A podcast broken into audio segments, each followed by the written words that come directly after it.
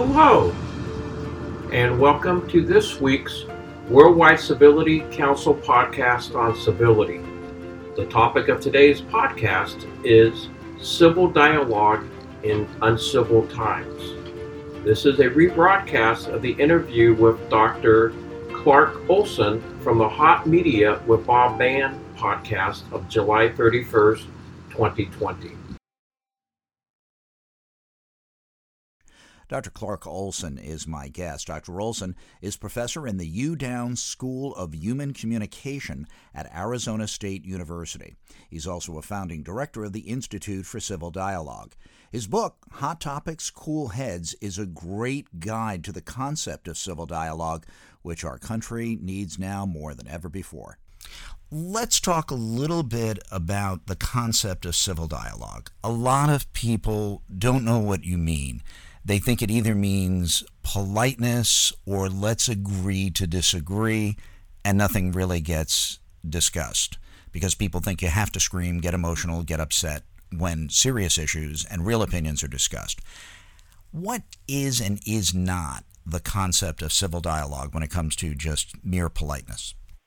Well, that's a great question because philosophers for a long time have thought that whenever you put your political thoughts into the public arena for scrutiny, you have to uh, be a little bit hands off with those and be polite. And in fact, there are even those philosophers who equate civility uh, with etiquette and a certain amount of politeness, like being respectful and considerate and tolerant and one by the name of Cheshire Calhoun suggests that civility forestalls the unpleasantness of life with other people. Now, we who teach civil dialogue could not disagree anymore. We know that our world is filled today with unpleasantness and with people who hold beliefs and philosophies that are very contrary to our own. And in a civil society, what we contend is that one does not withhold your personal beliefs or merely avoid the potentially of a, the potential of offending another person. To do so would only be to stifle your deep-seated values. We agree with Rawls, who writes that civility requires people to be willing to explain the grounds of their action and we agree that civility reveals one's values, whatever they are, however they were formed, in essence of a democratic society. Do the two sides have to agree to the rules of civil dialogue? Can this be a unilateral approach? Can I say, I'm going to reveal my heart, my soul, my deepest feelings, not betray my principles, but I'm also not going to attack this other person? Do you have to have some sort of common ground on civil dialogue between the two or between the groups before it all starts because if it's a one way street, it would not be very effective. Right. We do tend to have developed a set of rules of civility. So these are guidelines by which we ask people to behave. Uh, when they engage in conversation, we have a facilitator who makes sure that people follow these rules. And we even have an audience who listens. And when it's the audience's turn, as I'll explain in a few moments, uh, they also abide by these principles of civility. But we think it has really not much to do with being nice to each other. Instead, civil citizens actually risk offending one another toward the greater goal of understanding what their positions are. Is there any way that we can use civil dialogue techniques without the very good and very effective uh, exercise which you have, which has five people involved and a moderator and an audience? We can't always have that. It very right. often happens over dinner with family. It will happen at the beach. It will happen in the oddest circumstances, and uh, we'll get into some of the specific issues. But there are are there ways where, without it being a formalized presentation with a set of rules that we can have civil dialogue that has some degree of purpose? I think there is. I think there are just a number of things that you have to be aware of. when you uh, approach, if that's what your desire is, to make sure that you are engaging in civil dialogue. What are some of the things that we can do? What are some of those either restraints or things that are allowed?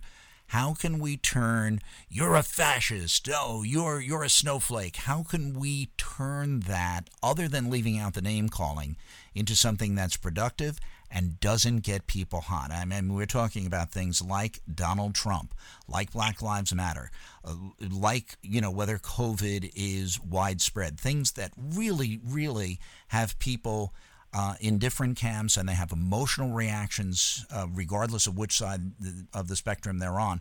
Give us some guidelines. Help us out here. Well, that can be a difficult question because we all tend to run from the heart and uh, we don't always consider these principles in mind. But what we've done is to try to capture a number of, uh, we call them rules of civility or aspects of civility that we would hope both parties would abide by. And they include things like honesty, first to yourself, and secondly with others, especially with who you disagree. Because we know we all have strongly held attitudes, values, and beliefs, which are at the core of many positions of global change, environment, local issues, which might really affect members highly. And only when we have really sorted out our feelings and are honest with ourselves can we present an honest portrayal of what our feelings are and how we've reached them. We also think it's important to be very conscious of your language choices. And this means largely taking responsibility for your language. This is how I feel, as opposed to you're wrong, you feel this way, and anytime you use a you term, you are making judgments about what somebody else is thinking or saying. And so claiming ownership and being conscious of your language choices, being aware of what words might become trigger words are fully important. So, stating something not necessarily as a fact, but making it clear that it is your belief could be one way to discuss the issue in an honest way, exactly. as contrasted to just third person say, "Yeah, but you know." I'm just pulling something out of uh, out of thin air. You know, Trump's a dictator. Well, you may believe that Trump's a dictator, but if you say it as a third person fact, that's going to probably close down the dialogue or just turning right. it into a screaming match. If you say, well, I believe that he's going beyond the Constitution and he's acting like a dictator, you think that that might actually get a conversation going with a with a supporter of the president. Right. That's a language choice that you're making. Let's talk a little bit about one of the hottest topics in the country, not just in 2020, but it has reached a new level in 2020. The George Floyd protests have brought us to the point where we can no longer dance politely around the issue of race. A lot of questions are being asked in a very blunt way. And uh, a lot of people are saying, well, you know, I'm tired of general answers or the statement that you support us, but we really want answers, change, and reform. And it can be a, a deeply personal discussion. Can you give us any suggestions um, in just everyday conversation? Uh, or small group conversation about a frank discussion of race that really means something and is not patronizing? Well, I think one of the first things you have to do when you tackle a really touchy subject is to work hard to be multi present. And that means to be very cognizant of what's happened in the past. So you have George Floyd, which is now part of our history. You've got your present audience in terms of who are the people you're discussing with now and what might their beliefs be. And finally, you've got how might my words impact people in the future. And oftentimes we're so eager just to ooze in our conversation that we don't consider being multi present about how this might impact the facts from the past or even being aware of them, how we feel in the present, and how this may turn in the future, as we've seen the George Floyd protests in a variety of cities pivot in a number of directions, from very peaceful protests to ones that uh, get a little bit more out of hand. And I think this is a good example when we see how people who are really cognizant of civility need to be conscious that change is going to happen. And you don't always get to control what kind of change there's going to be. If you're one of those protesters out on the street, there's probably going to be some change. Some people are going to be locked up. Some people might be tear gas. Uh, but some change is going to happen as a result of your actions being in that conversation. COVID should be a scientific and healthcare discussion. Nonetheless, it has become a political hot button issue. When talking about COVID, using civil dialogue, you know, you've talked to us about being multi present, talked to us about making clear that it's your opinion and not just a fact. How can you deal with something like COVID in civil yet productive dialogue in the sense that you really do have scientific facts here, which are sometimes being denied. Uh, this is where opinion can be dangerous because we're not all scientists. That is so true. And I think we need to approach something like COVID, as many of us have, uh, without knowing that we are the ones who are right about COVID because it's an ever changing disease and so we have to be willing to live, live with a certain amount of disagreement.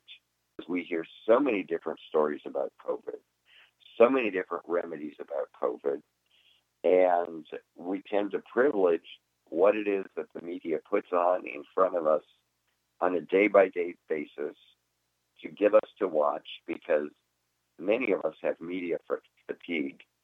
So we're so tired of watching after five months about the latest data on COVID, the latest push for a vaccine, how many people have died, where COVID is going up, where COVID is going down.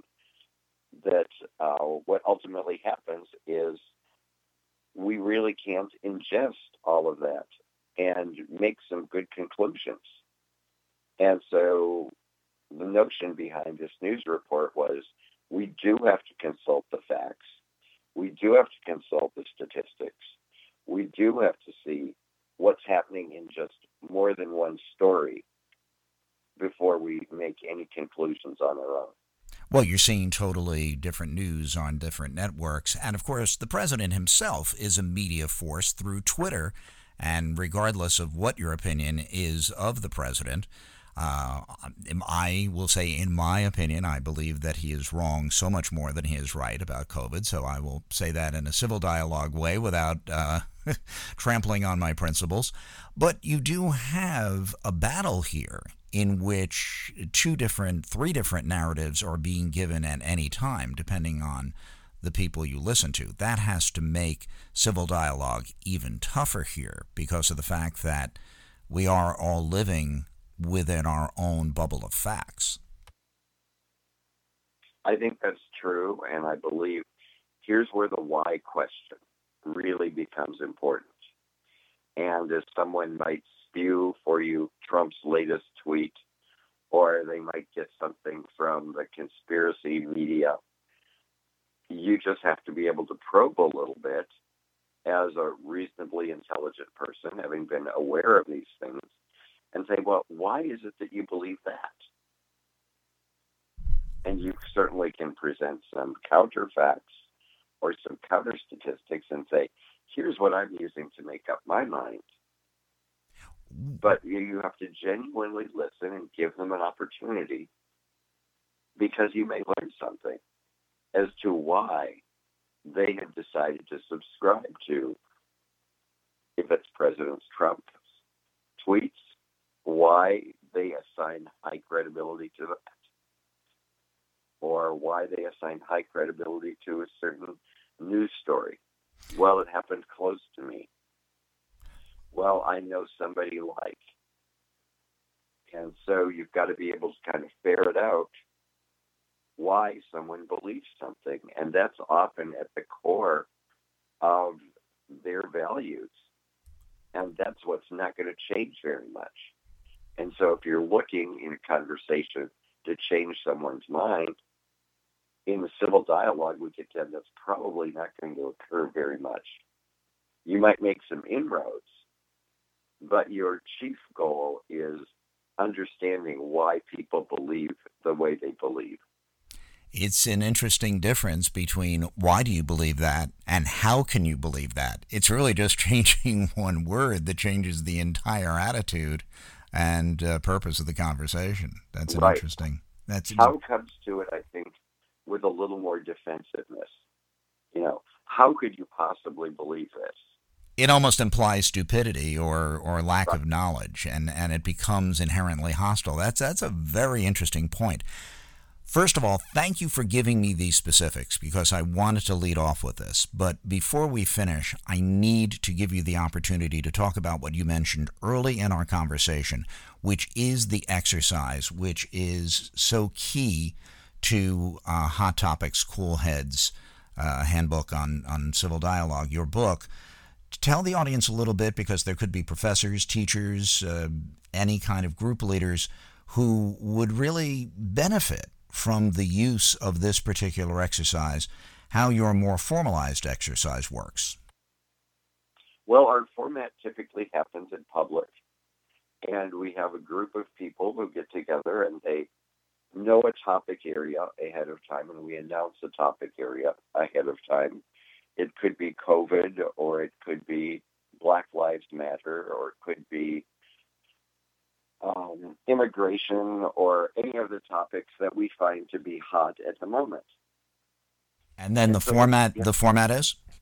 And then the format after that is we begin with a, a facilitator who gives some background on this information, both pro and con, so that it kind of feeds everybody's soul so that people have a starting ground as to what they might use.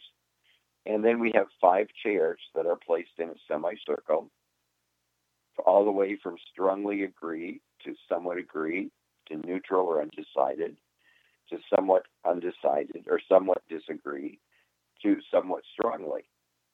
And the disagree strongly and the disagree uh, the agree strongly are faced next to each other so the people who have the most different opinions actually have to face each other and look at each other so that there is the opportunity for dialogue.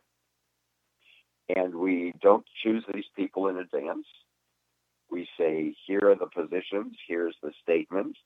And the statement is usually one of provocation because we want to make sure that people are provoked into one position or the other. So it's not just a nice conversation about where we can all agree, because many conversations start out that way. But we may have a topic like uh, masks should be mandatory in all public places. And you can imagine a topic like that at the moment would have people who agree, who disagree, who somewhat agree, some people aren't quite sure yet. Right. There, there's really provocation even inherent in the question or the statement, the resolution itself. As a matter of fact, the fact that there is a resolution makes me think of it kind of like a debate. That's how high school and college debate works. But you've made it very clear, and of course, I, I've spoken to you and seen you at conferences. Um, but you've made it very clear that civil dialogue may have somewhat similar uh, format to a debate, but it is far from a debate. What's the difference? Well, in debate, you're looking for a winner and a loser. A debate has an affirmative side and a negative side. And after you go through the prescribed, prescribed speeches, usually some by the affirmative team, some by the negative team, at some point, either the audience or a panel of judges is going to say, here's who won this debate. You don't have that in civil dialogue. Hopefully, your goal is greater understanding with a civil dialogue.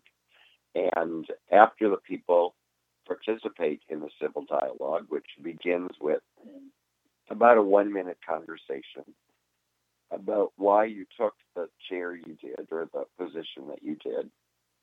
Then we allow, after everybody's had the chance to talk, we allow everyone about 12 to 15 minutes, not to just state their opinion, but to have a civil dialogue where any one of the five members can chime in and say what they're thinking. Uh, of course, the moderator is there to, if they get a little off track, or if they start to violate some of our rules of civility, to kind of move them back in order. And after that conversation, we move to the audience. And so the audience has been silent up to this point in time, then gets an opportunity to ask questions of the panelists, to put in their own opinions, or to challenge facts that people might have suggested. And so there's an equally long amount of time where the audience gets to interact. And then we move back to the five original people and we say, okay, in a minute or so, tell us where you are now. Tell us what you've learned. Tell us how this may have changed you. Do you still have the same position now, or might you take a different chair? And so they have a minute to explain what their concluding feelings are before the facilitator dismisses them and then tries to extract some salient themes out of what happened in the dialogue. Be they themes about the Black Lives Matter movement or about COVID, or may they just be themes about what happened with civility and how we've engaged in civil conversation and how we might be able to take that elsewhere. For example, to a Thanksgiving table with members of our family. I'm not sure where this came up, but I know it was in the context of your format and your book. Somebody asked, Haven't we ever, each of us, had something we once really believed, were passionate about, and totally changed our minds as time went on? I forget what the context is, but the, the importance is that there are things, if you look back in your life and you were willing to die on that hill over that particular belief, you'd be shocked because of the fact that years later you literally changed your mind completely. That can happen. You know, human beings do change, and I think maybe that's something we should be open to. I mean, we have to have our core principles. There's no doubt. We can't just blow with the wind. But we do change our mind over times, don't we? We do. And as we get older, our minds tend to formulate as we've seen more of the world and as we've experienced more situations and as we've watched more news programs, uh, things that we might have been taught when we were very young, we think, you know, I just don't believe that anymore. I remember one civil dialogue that we did, and the conclusion, one of the women came up to us and said, I never knew what my opinion was before because I was always just spouting my mother's opinion. Wow. And I held that opinion so strongly, and I didn't know why. And I now need to realize that I need to get my own opinions so that I can be, as we tie civil dialogue in, to a really important part of democracy. Because if people are not able to give their varying opinions in a democracy, well, we're not going to wind up with one. That is a very good place to end, but I do have a couple of practical questions for you. I would think that any professor or K through 12 teacher uh, who heard this podcast might be interested uh, in um, having this book and using this format. So, how can people get a hold of uh, Hot Topics Cool Heads? Well, it's easily available on Amazon. So, you can just go to Amazon.com and go to Hot Topic Schoolheads or go to my name, Clark D. Olson, and it should very quickly pop up and you should be able to order a copy and it will be used again, uh, third time in a row, third semester in a row in Media and Society uh, coming up in whatever format we happen to be in in a month uh, in my Media and Society class. Any final words on civil dialogue? Something you might want to leave us with because it's really important uh, for this democracy to survive because uh, the opposite of civil dialogue is civil war. So, um, what can you leave us with? Well, I think in today's day and age, when we have such a polarized society and such an unwillingness to really listen to each other, that good civil dialogue begins with civil listening. And we have to be able to really want to know why somebody believes what it is they believe and earnestly listen to them instead of just using that time to kind of formulate arguments in our own head why they're wrong or why we believe what we believe. But just take a moment, slow the process down a little bit, and internalize why people believe what they believe.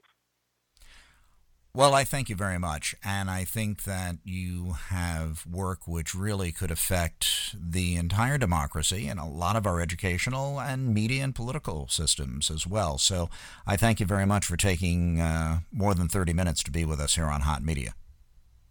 You're more than welcome. This has been another podcast from the Worldwide Civility Council. We thank you for listening. For further information on civility and our other projects, please check out our website at civilitycouncil.org. Thank you.